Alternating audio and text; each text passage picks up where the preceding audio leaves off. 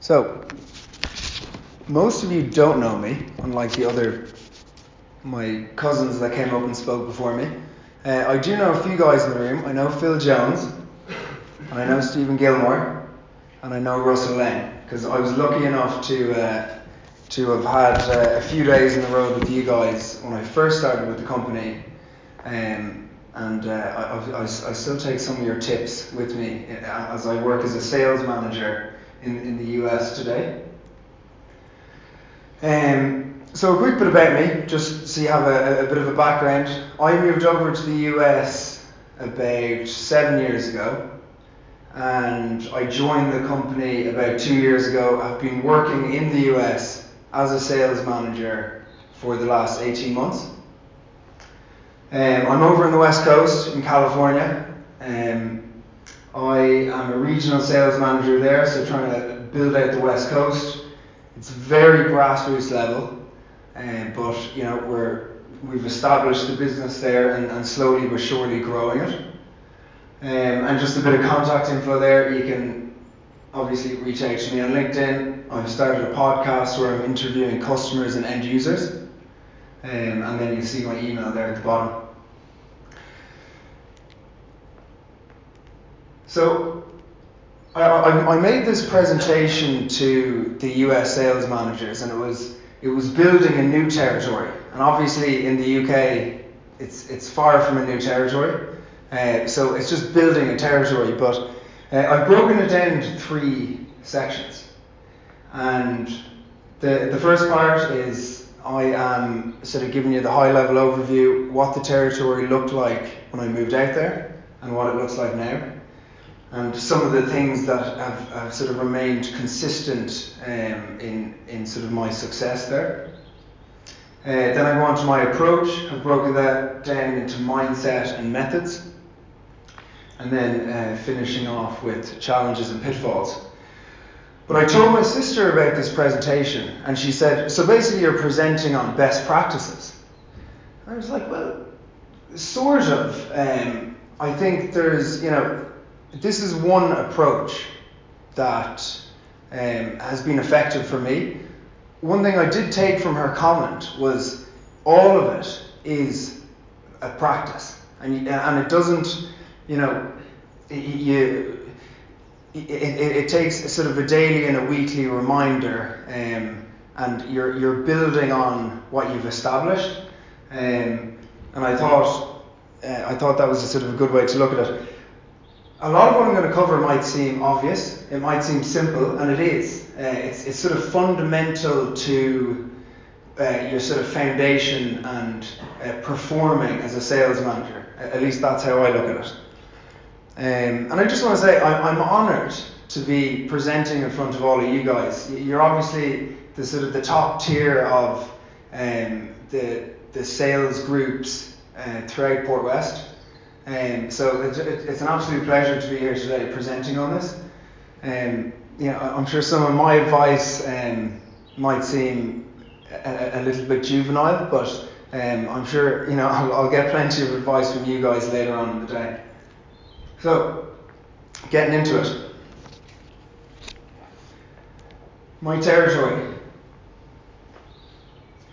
So I'm starting off here showing a graph and it's a sort of a simplified version of when I started in California 18 months ago, essentially at zero dollars. And on the same graph, I'm showing accounts and customers.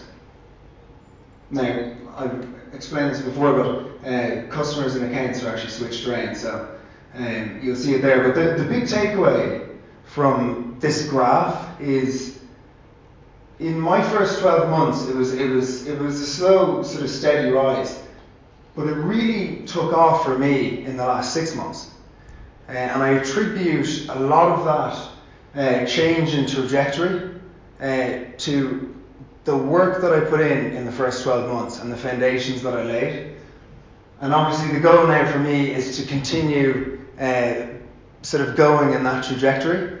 Um, but I don't know how many of you guys have been working the territory for less than 12 months. But I think the same principle could be applied to someone that's been working in the territory for four or five, ten years.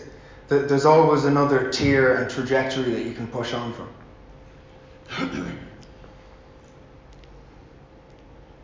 so some of the things that have remained just incredibly consistent uh, throughout these last 18 months are um, setting expectations.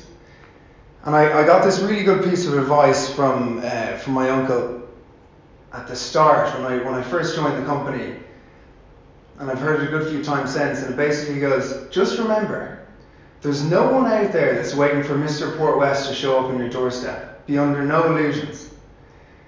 And that really resonated with me. And, and, I, I sort of I often remember that now when I'm in the sales field. I, I don't go into any sales visit or meeting uh, having disillusioned expectations. And I thought that was a very good piece of advice.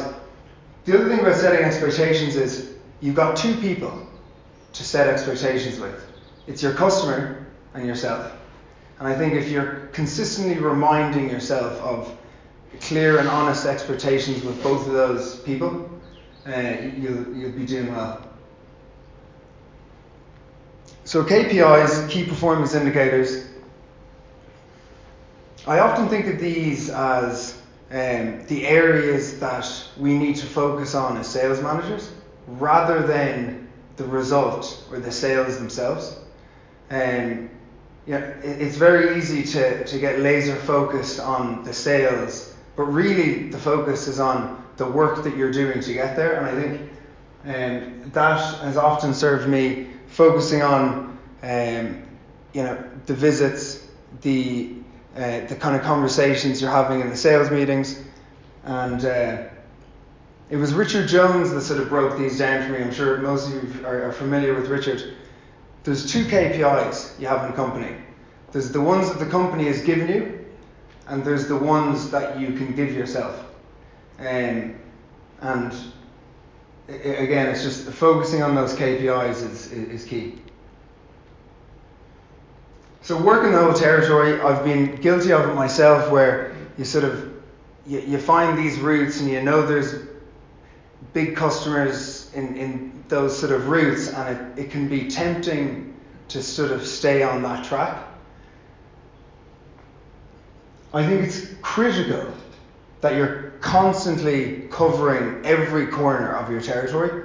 And I, I, I use a, a Google map here where I pin my customers and my prospects, and that gives me uh, a pretty good visual when I'm on the road, um, and I find it very useful. I can just pull it up on my phone when I need. So this one's going to seem obvious. Um, focusing on selling, and it might seem silly, uh, but the truth is, is excuses can come easy. And as a sales manager, if the excuses are coming out first, you're really not focusing on what the what the task is at hand. As a sales manager, our job is to overcome objections. Um, and selling is is literally that. Um, so I suppose I, I, I look at it as two ways, and I got this I got this very good piece of advice from a good buddy of mine who is a top sales manager at Salesforce, and I would have looked to him for a bit of advice, and he said, um, yeah, I asked him, what do you sort of boil down your success to? Very simply, he said, just passion and knowledge. And if you have knowledge of the product that you're selling, and if you have passion in front of the customer that you're selling it to, I think a lot of the rest will sort of take care of itself. And then finally, just enjoying the work. Um, the, there can be some tedious um, and difficult aspects of the job. And I think you have the choice as a person and a sales manager to decide I'm going to enjoy this, I'm going to see it as a bigger picture sort of view, um, and, and really committing 100% to the job. And here's a little picture of me enjoying the work here in, uh, in California, sitting, sitting in lovely Bay Area traffic. So, moving on to my approach. And uh, I'm starting off here with the quote. Oh, go back. So, patience has been a big thing for me, um, personally and professionally. And I attribute a lot of this to, to, to my success in, in building the territory in the West Coast, but this quote really resonates with me. And it says, Don't judge each day by the harvest you reap, but by the seeds that you plant. Okay, that sounds very grand, but it's very simple. It's sort of going back to the KPIs thing again. It's just focusing on the task and the work um, rather than wasting time judging why didn't I achieve this? Why aren't the sales here? And uh, it's all about patience, really. The flip side of the coin is um, there's two kinds of patience in my mind. There's being patient in the long term and impatient in the short term. So, what does that mean? It basically means you could be in this role as a sales manager for 20 or 30 years and you could thrive and continue to grow and build your territory being patient with that process, maybe it's being patient with the new customer that hasn't even entertained you for the last three years, but being patient knowing that if we keep showing up, that eventually there'll be an opportunity there. Impatient in the short term is I received an email this morning, about 30 minutes ago. I have to be impatient with getting back to that person and responding immediately because I think we all know here that often it's that timing, it's that sweet spot, getting back, responding quickly, moving quickly on the daily and the weekly is, is what it will allow us to, to secure um, opportunities. So I have this term chasing no's, and again, it's sort of a, a, a mental trick I've, I've played with myself. Um, but I have a question here, a, a show of hands. Who here likes rejection? So that no one likes rejection. Um, you should learn to love rejection.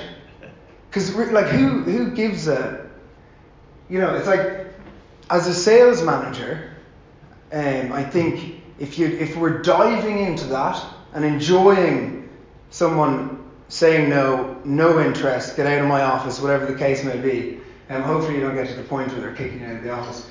But uh, chasing the no's, and, it's a good little principle that, that, that has uh, served me quite well. But within that, there's five basic principles, um, and it's a well known sales concept. You'll hear five no's, and it's no need, no money, no hurry, no desire, and no trust. And if you can pop them into one of those uh, sort of groups, it's a good way to frame it, and then as a result, a good way to address it. So, listening and giving a shit.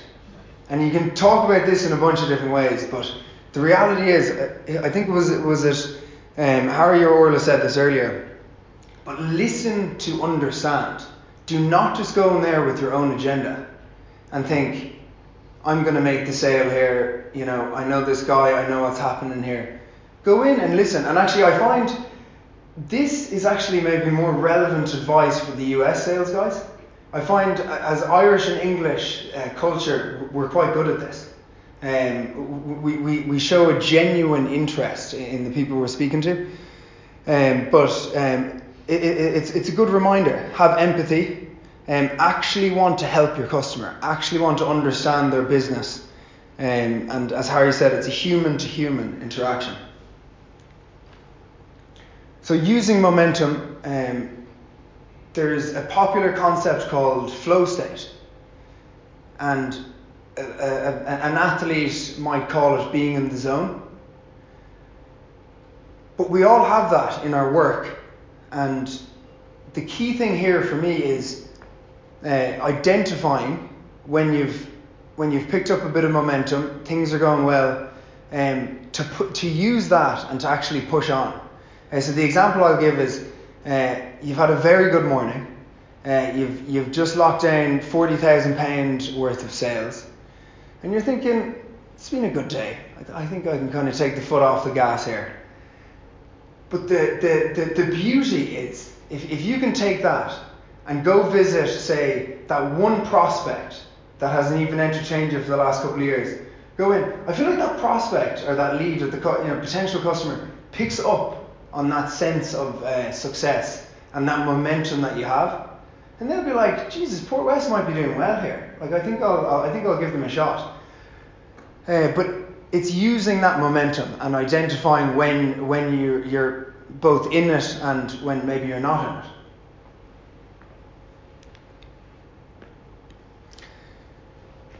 And there's this term or, this uh, concept that came from the CEO of Airbnb, and he calls it the 11 star experience. And it's very simple it's imagining what the experience would be like for a customer that is totally undeliverable and unachievable. Um, so you could think of the most absurd, elaborate sort of situation here where maybe they've never met you before, you show up, and with you is one of the largest end users in the UK. And you've introduced them and you said, This customer here is interested in a whole new uniform, and gloves and boots. Um, and on the left side, you've got one of the top sales managers from their competitors, and you've said, This guy's looking for a new job. That would be the 11 star experience for your customer what we can do here, obviously, we're not going to do that. And if, if anyone can do that, please let me know how you do it.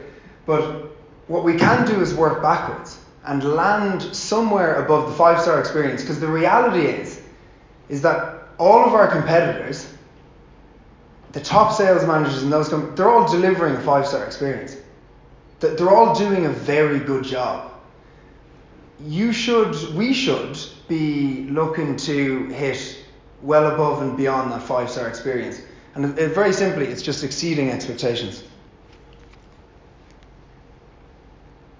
So, moving on to methods. Um, yeah, a few, a few simple principles and how I've gone about it. Uh, so, acknowledging we spend a lot of time in the car, um, and making use of that time, I think, is critical. Um, the, I, I, I, I remember the time I spent with, with Phil Jones in the car, the, the couple of days that we were on sales visits. Um, and Phil was very good at, you know, he'd be, we'd be chatting away and he was very good at, at taking the time to actually uh, speak with me and give me the advice. But he was very good at just knocking out phone calls in the car. So he would, he would think of something or he'd have his a sort of uh, list of customers that he wanted to call that day and he would just be dialing numbers and chatting. Um, and for me, I, I do something similar. The, the day before I know that I'm going to have you know a two hour journey, say. I open the notebook, I look at my top 10 prospects, I write down the company name, the contact, and why am I calling them? What, what, what's the question? Like, what, what's the frame of this call? Um, and obviously the phone number um, and just making use of the time in the car. Two week plans, that for me works. Uh, it's a nice time frame where I can reach out to customers um, consistently and plan for a week in advance. So I'm always sort of operating in these two week blocks. Sometimes I'll miss a week or two of planning and then I'm like, shit, I need to get back to that. And I get back to a two week block and I start uh, planning accordingly setting the agenda. We've you know we've heard this a bunch. Um, having an intention is key. So you go into a meeting, you have your agenda. What is the goal? Um, and even if even if we're not hitting the goal, if we're not making the sale, at least we're working towards it. So I've, I have a statement up here: uh, fifty dollars or five thousand dollars. Maybe it should be five thousand pounds or fifty thousand pounds for for your market. But the point I'm making here is it doesn't really matter what the what the, the, the amount is. It's it's having the, the goal of uh, and putting that into your agenda. So follow up. I suppose th- th- this is probably the most obvious one, but I think as sales managers we might spend eight or ten hours on the road, and that's only half the work. Um, you know, we live and die by our follow up. And like I know myself, the, the, the, there's been days where I haven't done the proper follow up, and you know about it a week or two after because you've realised that you've fucking squandered, excuse my language, you've squandered that whole day of sales visits because you haven't done the follow up. the, the customer has discounted you at that point. Um, there's three parts to a good follow up, or there's three things to consider. And it's timing, it's the person, and it's the information or the content. So timing, obviously, it's it's uh, it's getting back to them in, in a reasonable time period. Are you sending it to the right person? And are you asking the right questions and giving them the right information? Um, and in, in information or content, is there a call to action? What's the what's the, the, the next meeting? Um, when are they getting a sample? Whatever the case whatever the case may be. And then lastly, um, you know, this is maybe a different way of saying what I've what I've talked about already, but getting to know the customer um, and really understanding them through and through. And then finishing up, challenges and pitfalls. Wasting time, you know, there, there is repetition in our job and we have to find efficiencies. I think that's very important. Um, another thing we can do wasting time is uh, worrying or complaining or giving excuses. Utter waste of time. And, and the final thing there would be going into a meeting without an agenda, definitely a waste of time. A slow week. I, I put this up here specifically because the point is is we have slow days. Don't let them turn into a slow week. Um, so you might feel stuck being a sales manager. It can be a lonely job. It can be unforgiving um, and thankless. But the point is, is that you know you you have it. Uh, you have the choice to identify. I'm having a shitty day. Let's not let this roll into two and three days. OAP, and that is uh, just an abbreviation for Organization, Administration, and Planning. And I definitely don't have to explain that. So we have very little oversight. You know, I mean, on any given day, no one is telling us what to do, and that's a blessing and a curse because it's entirely up to you to hold yourself accountable. And um, yeah, you can see it as, as, as a potential challenge or pitfall, uh, not having someone on your back managing you regularly. And then lastly, um, I think this is probably the most fundamental of all of the stuff I've talked about, and it's a precursor to any level of performance, and it's vitality. And it's not vitality in the sense that we've been talking about it already, which is new product but it's vitality in the sense of your physical, your mental, your emotional, and spiritual. And sure, some of that stuff might seem wishy-washy, but the reality is, is like as a sales manager, we're performing, we're out there uh, pushing and grinding and doing everything that we can to push the product and grow the business. And I think having a, a solid level of um, sort of vitality, wellness, whatever you want to call it, uh, is invaluable, um, and, and it has been for me. Um, so I know I've gone over time here a little bit again, but um, just want to say thank you again, for everyone, for listening. Uh, I, I, appreciate that, and uh, I look forward to, to meeting and getting to know everyone else here uh, throughout the day. So thanks.